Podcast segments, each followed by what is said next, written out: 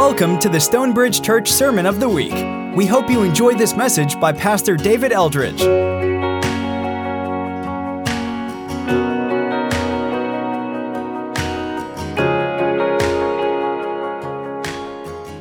Mark 2, so we've been looking at these controversy stories. There's five, boom, boom, boom, boom, boom, boom, all in a row, where Jesus gets, in, gets sideways with the religious leaders who are primarily Pharisees. When we talked about the Pharisees last week, these guys are they're they're uh, hyper focused on the law. Originally, I think their, their hearts were good, and I don't know that their hearts are not good at this point. And their understanding, God will rescue His people when they do a good enough job keeping the rules, following the law. And so they've got, they've kind of bubble wrapped the law around with other rules. If you don't break these rules on the outside, then you're never going to break these rules kind of on the inside. But by the time of Jesus, it's become a very, very burdensome system for regular people. It's really hard to keep up with all of the rules.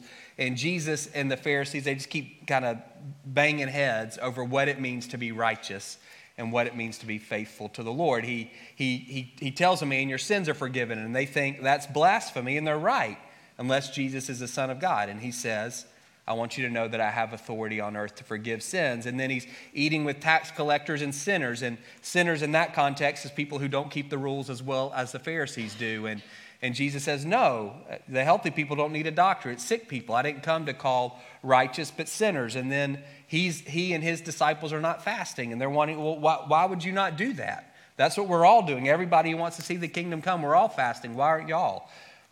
And Jesus says, God's doing a new thing through me. You can't put new wine in an old wineskin, it'll burst. We need you, you, your understanding of, of, of the Messiah, it's got to change.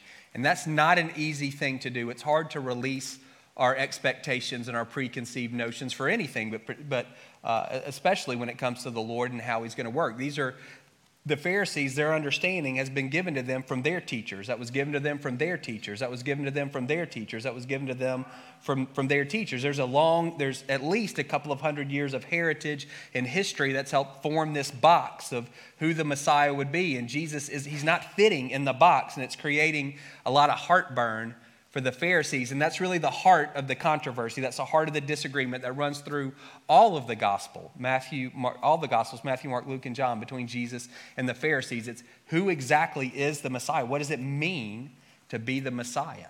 And again, Jesus is defying their expectations and it's creating a lot of internal tension for them. We're going to look at two more today, the final two controversies in this section that both have to do with the Sabbath and what it means to honor the Sabbath and keep it holy. So the Sabbath was from uh, sundown on Friday to sundown on Saturday, so that 24 hour period. And according to the fourth commandment, God said you can't work on that day. God created in six days. On the seventh day, he rested, and he said, So as my people, you're going to rest as well. This day is holy, that is, it's set apart from all the other days. You can work for six days, but you can't work on the seventh day. On the seventh day, y'all rest because I rested. And that goes for you, that goes for your servants, that even goes for your animals. There's no work in the land on this seventh day. And so, maybe initially, when that command was given, it might have been kind of simple to keep. It was given to Moses in the desert, and at that point, the Israelites, they didn't have homes, they lived in tents, they didn't have fields. They didn't, they, you know, they just walked outside every morning and there was food on the ground. It's called manna and they gathered it up. And on the seventh day, there wasn't any. There was no manna on the Sabbath. So there wasn't a ton of things to not do. If it's don't work, well, there, there's not a lot to not do. They don't have jobs. And so don't gather. Well, there's nothing to gather. Maybe don't, don't get firewood and make a fire. It, it, I think it would probably be a pretty simple command to follow in the desert. But over time, it became more and more complicated as people's situations changed. By the time of Jesus, 1500 years after the time of Moses, you've had millions of people asking the question Is this work? Is this okay? Is this honoring the Sabbath? Am I dishonoring God by doing fill in the blank? And you have people like me who, for 1500 years, said, yes, here's what you can do and here's what you can't. I think with the best of intentions. You're asking a question and the rabbis are doing their best to answer your question. And so by the time of Jesus, there's 39 categories of activity that you can't do. They're on the screen and you can't read them, they're so small because I couldn't fit them all. That's how many categories there are. And each of those categories has subcategories, specific bullet points. It's a, it's a whole mess of rules that are very, very difficult, again, for regular people to keep up with. You can only walk so many steps. I think it's like 999 steps. You can't walk a thousand, or that's work. You know, you can write one letter, but you can't write two letters. That's work. There's, uh, we'll see as we get into today. There's, there's certain ways that you can help people, but there are other things that you can't do. It's a lot to keep up with. And by the time of Jesus, what was supposed to be a day of rest had become quite burdensome. It was difficult, it was work to keep up with all the things you couldn't do. That was hard. And so Jesus comes on the scene and he doesn't follow all of these 39 rules. We know he never sinned, so he, he honored the Sabbath, but his way of honoring it looks pretty different from the way the Pharisees honor it, and it brought them into disagreement. So, first story one Sabbath, Jesus was going through the grain fields, and as his disciples walked along, they began to pick some heads of grain.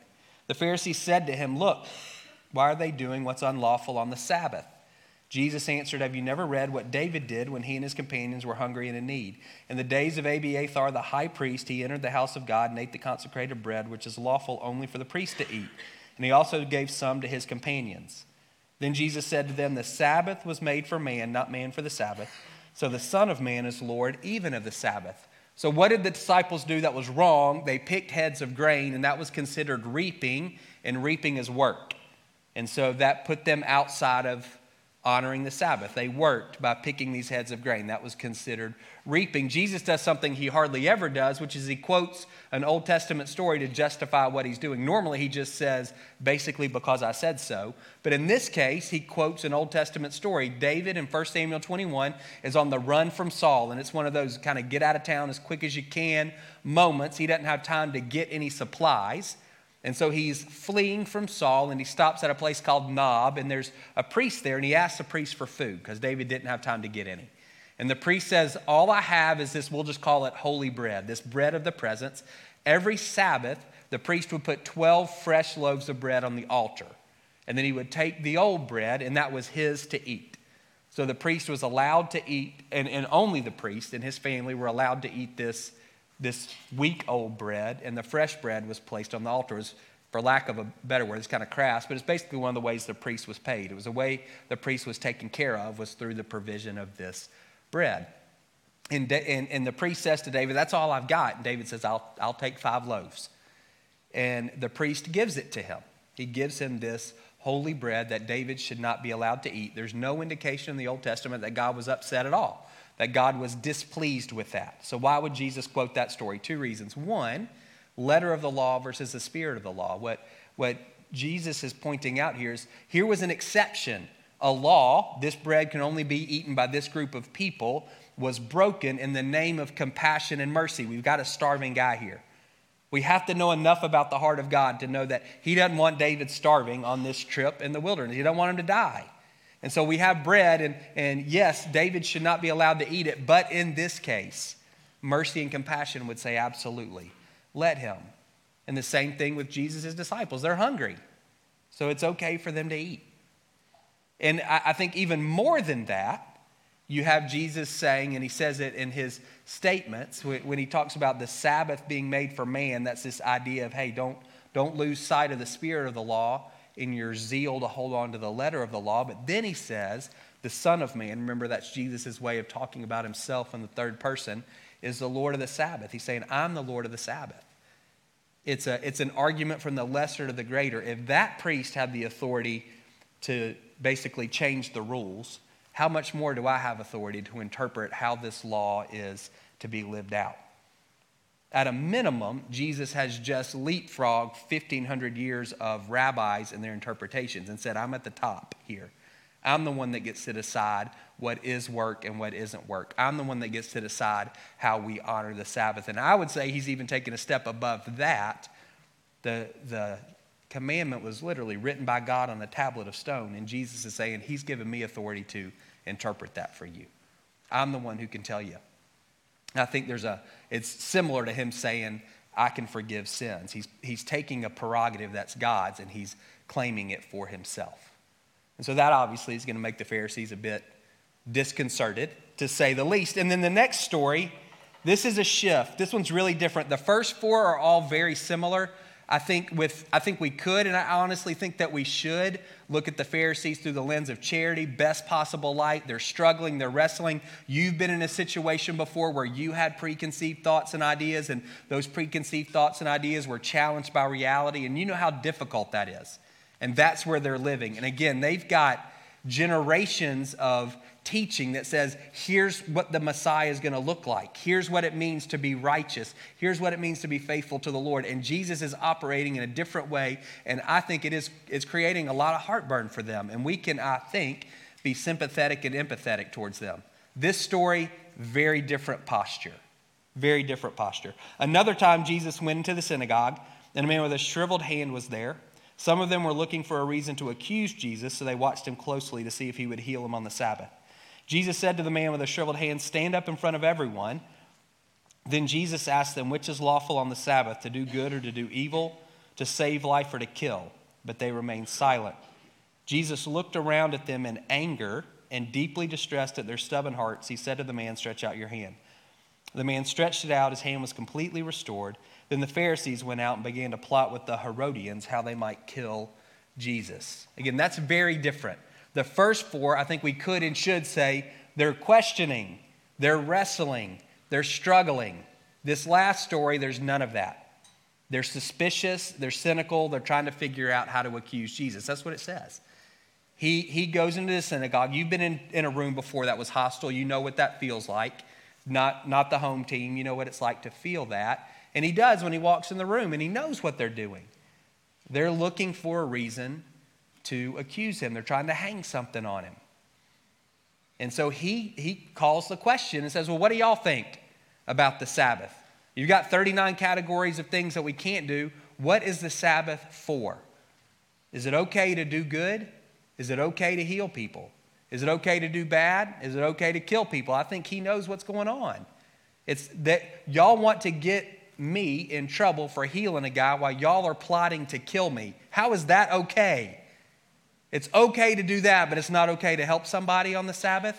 Like, have we completely lost sight of what God intends this day to be? Like, what, it, it, but they won't answer.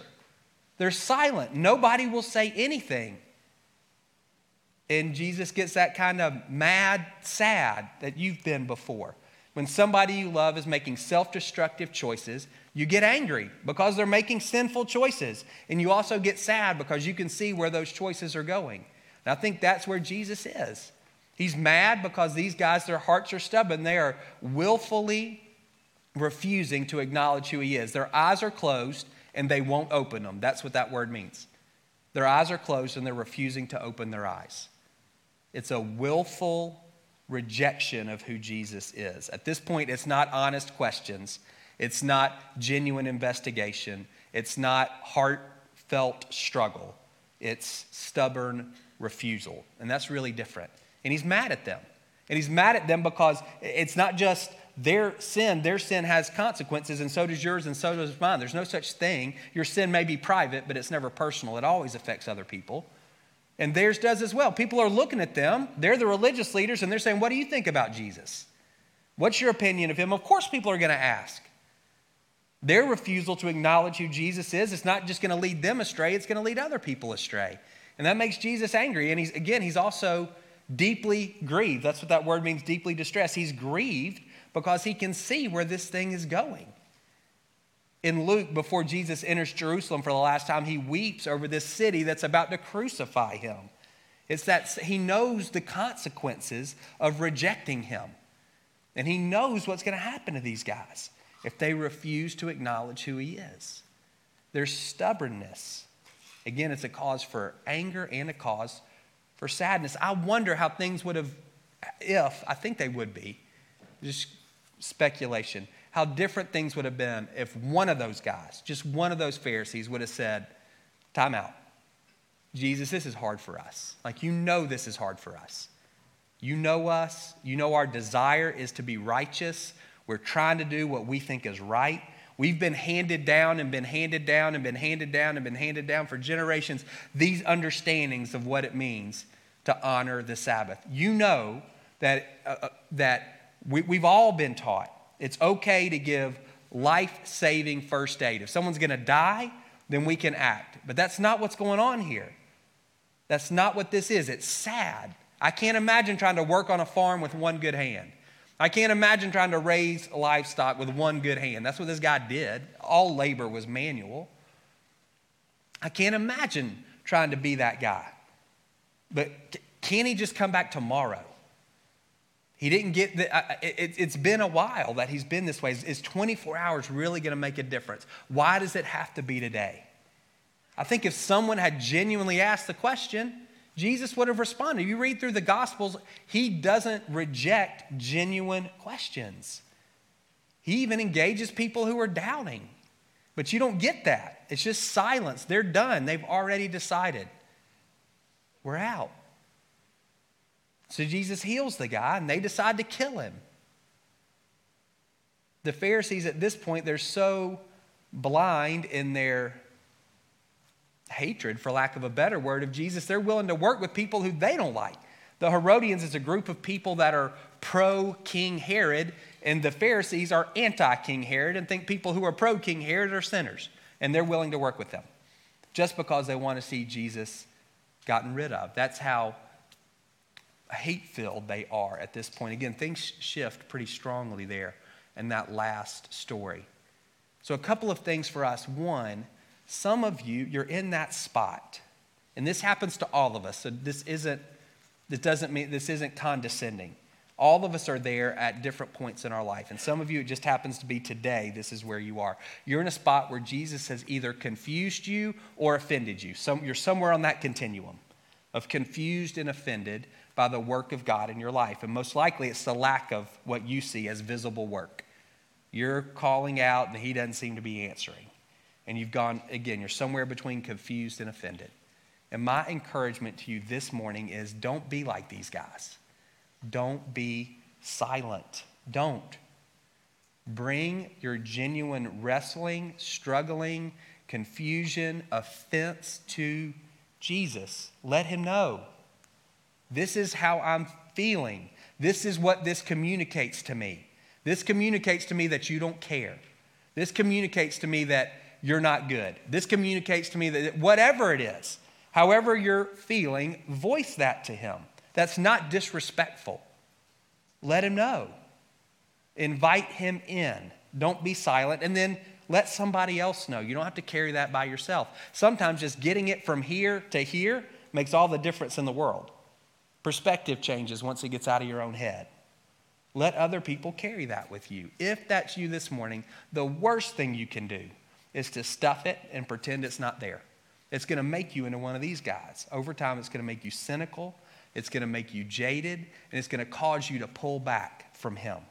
Much better to press forward and say, in all of the messiness, this is, this is where I am right now. I don't understand. Honestly, I'm a bit upset frustrated, whatever the emotion is. But I'm still here. I'm still here. He'll honor that.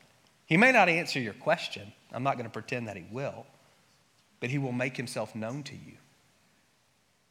You'll know his presence, even if you don't get an answer. Second thing Sabbath is made for man. So this is probably hits a few more people in the room. It's important for us to rest. It's a gift from God, and it's a gift that most of many of us neglect. Rest is not a value in our culture, and so we can tend to run through it pretty quickly in the name of all kinds of things. So I want to give you just a little bit on rest, and then uh, we'll take communion as we close this morning. So, biblically, rest is not sleep. That's not the same thing. Sleep is important, but that's not what biblical rest is. Biblical rest is an intentional time of non productivity, ceasing activity. So it's a time when you're not getting things done. Now, many of you, you work outside of the home. And so for you, maybe to say the, the low hanging fruit is, well, rest is when I'm not at work. And so you may say, well, I'm already doing that. Like I'm not at work. But I would say, well, are you checking your email? Texts, phone calls? You drive by the job site to make sure everything's okay? Do some work just to get ahead for Monday? It's important for us, I think, to have a day, 24 hours. You don't have to take two days off, but I think it's important for us to have one day that we're not working. And again, this is rooted in creation, it's not rooted in the fall. So it is part of the Ten Commandments, the idea of honoring the Sabbath day and keeping it holy. But the reasoning for it goes all the way back to Genesis 1 and 2. God worked for six days and then he rested on the seventh. And let's be really clear God wasn't tired.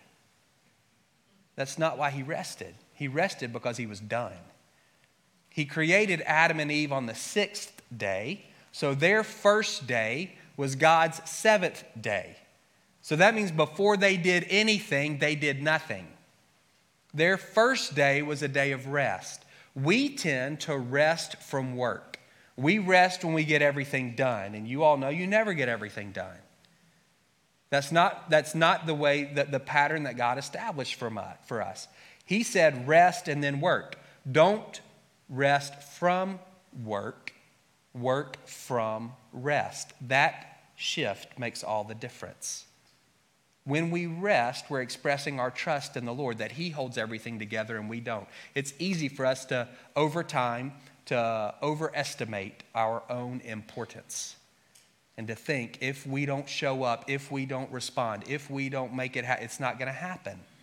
Just not true. Think about how difficult this would be. So, every seven years, the Israelites were supposed to not plant anything. There is no Kroger for them to go to that year if they're not harvesting, where's their food coming from? If they're not planting, where are they getting food that seventh year? They have to trust that there's going to be enough when they reap on the sixth year to get them through the seventh all the way to the harvest of the eighth year. You want to talk about trust. Rest is an expression of trust. It's a, it's an, it's a demonstration, it's a, a visible, tangible, physical acknowledgement that God is holding everything together and that we're not, that He's the center of the universe and that we're not. It can be difficult to take 24 hours and say, I'm not going to be productive during this time. I want to encourage you. I don't want to beat you up, but I want to encourage you to begin to, at a minimum, ask the Lord. Now, recognize that there's a, there's a rhythm to life that we see in Genesis 1 and 2. It's rest and work and relationship, it's not balance. God worked six days, he took off one. That's not balance. This isn't about equal, this is about regularity. Is rest a normal part of your life? Is there one day when you're not productive? So, again, you may say, Well, I don't work on Saturday and Sunday. Well, you don't go to the office, but again, are you doing work from home and, or are you doing work on your home? I, you know, is cooking work? Is doing the laundry work? Is cutting the grass or running errands? Is that being productive? What would it look, you know, for some of us, we may not be, it's not necessarily work we're getting paid to do, but it's still work. If you use that phrase non productive, there's a whole lot of things that fall under that that we don't get paid to do. And that can be difficult to say, I'm going to take a day and not be productive. For some of you, that is the unforgivable sin. And for you to not be productive, it, it crawls all over you. And so you start, you know what? I actually really enjoy cutting the grass. That's restful for me. I just love folding clothes. There's nothing like, and that's what we do. Or how about this one? I just I can't rest until everything's done. Then I'll be able to. That's what we say. When when was everything done? When you were three. It hasn't been all done since then. That's because somebody else was doing it. I think for, for another piece for us, and this is this. Um, let me think of how to say this. I don't I, I don't want to wear you out. I do want you thinking about. For some of us, when we're not working, we're still not resting. Like, how much TV is enough? I don't know. When you think about rest, is I want to engage in life-giving activities with God and with other people. Like how much TV? How, how many video games? How many? the answer maybe is not zero, but it's, it's probably not four hours either, I would think. We can, we can overdo it. Like, h- how many games in a weekend? This is a tough one for those of you that have kids of sport playing age.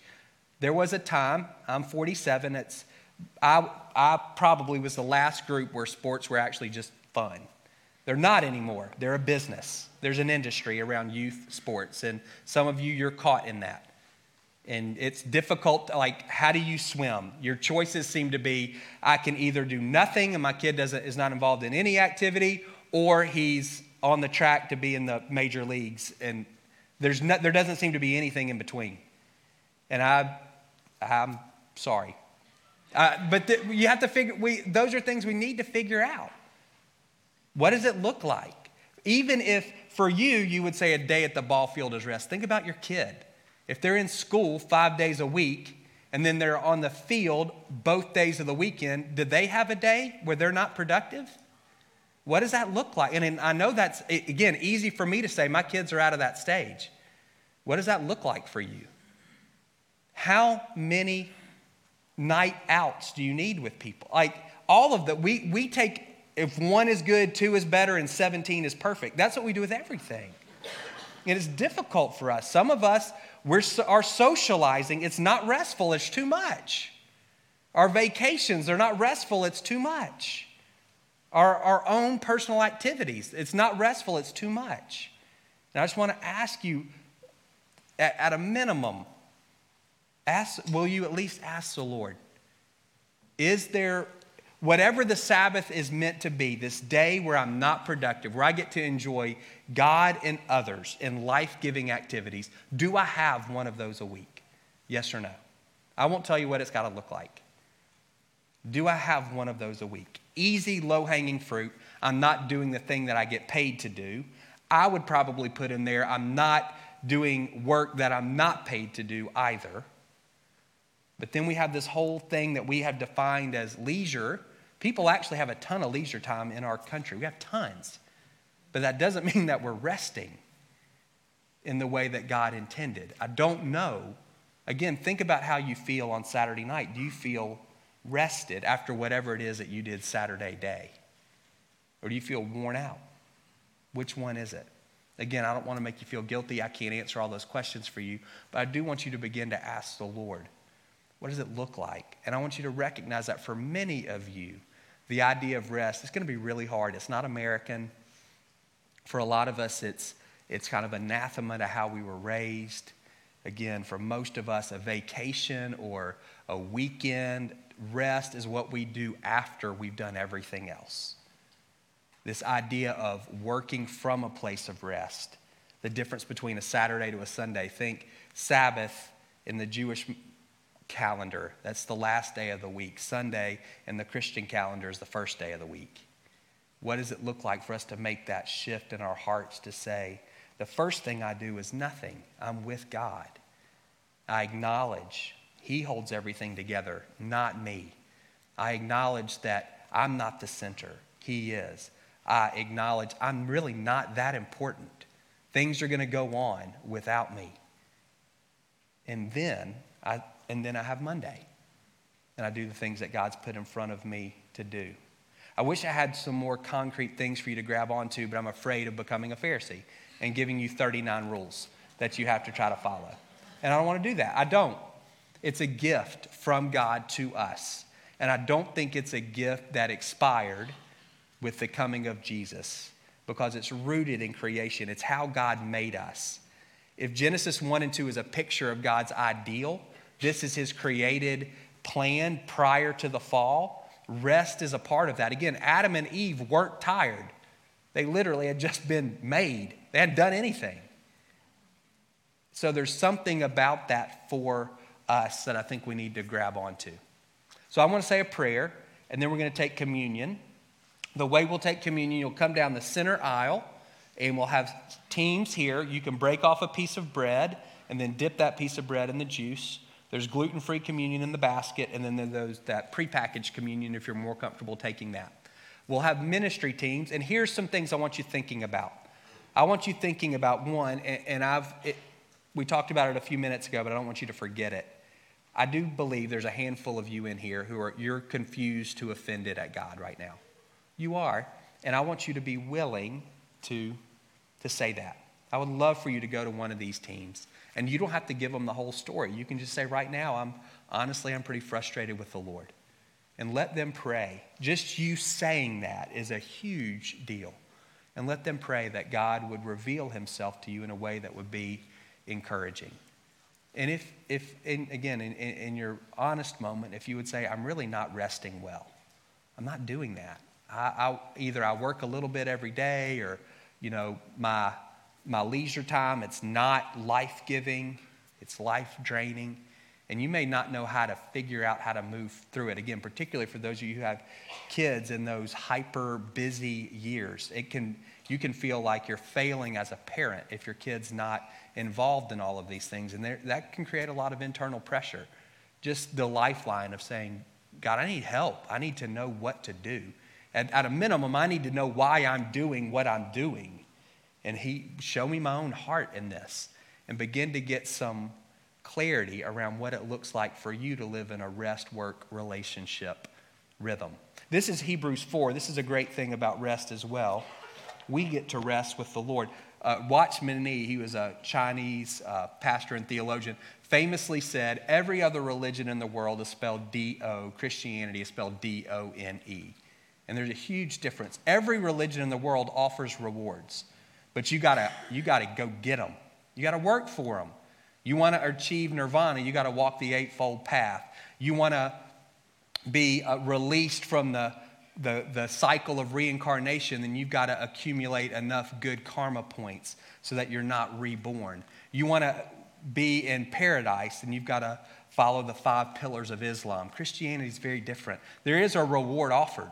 It's reconciled relationship with God, eternal abundant life, but it's received, it's not achieved. Based on the life, death, and resurrection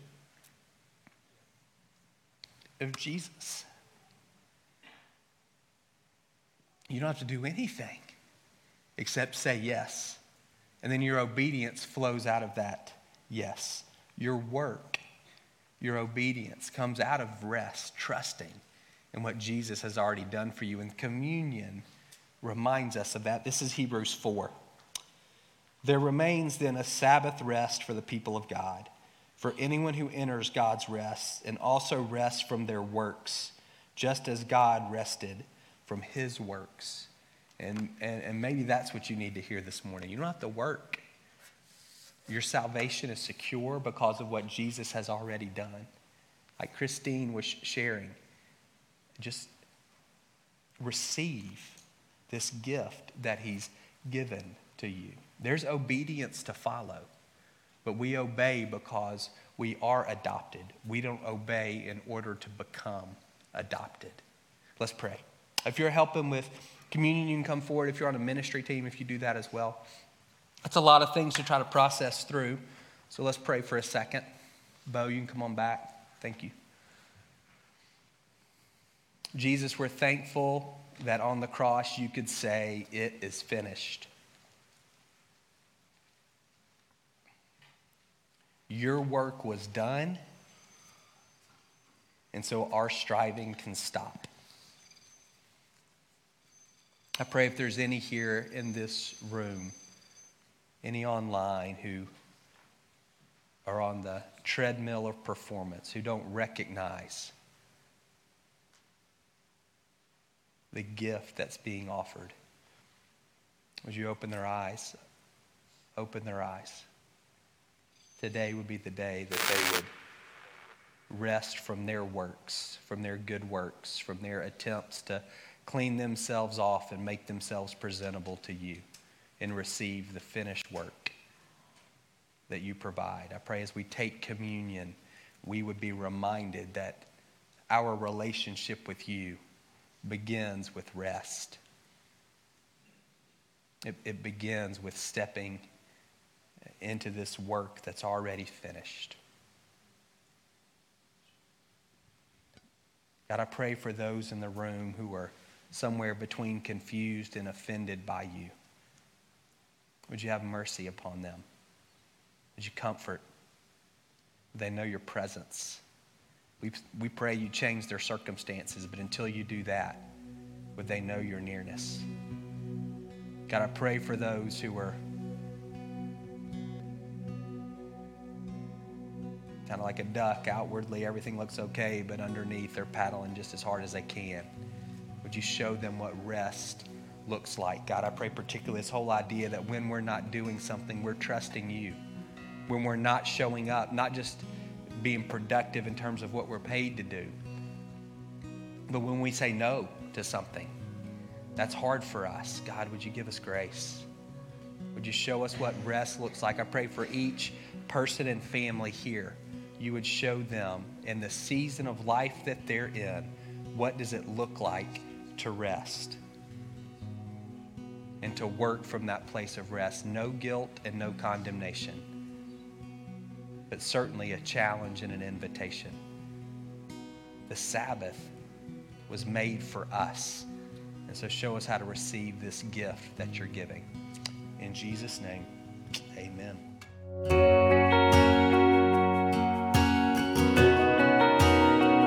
Thank you for listening to the Stonebridge Church Sermon of the Week.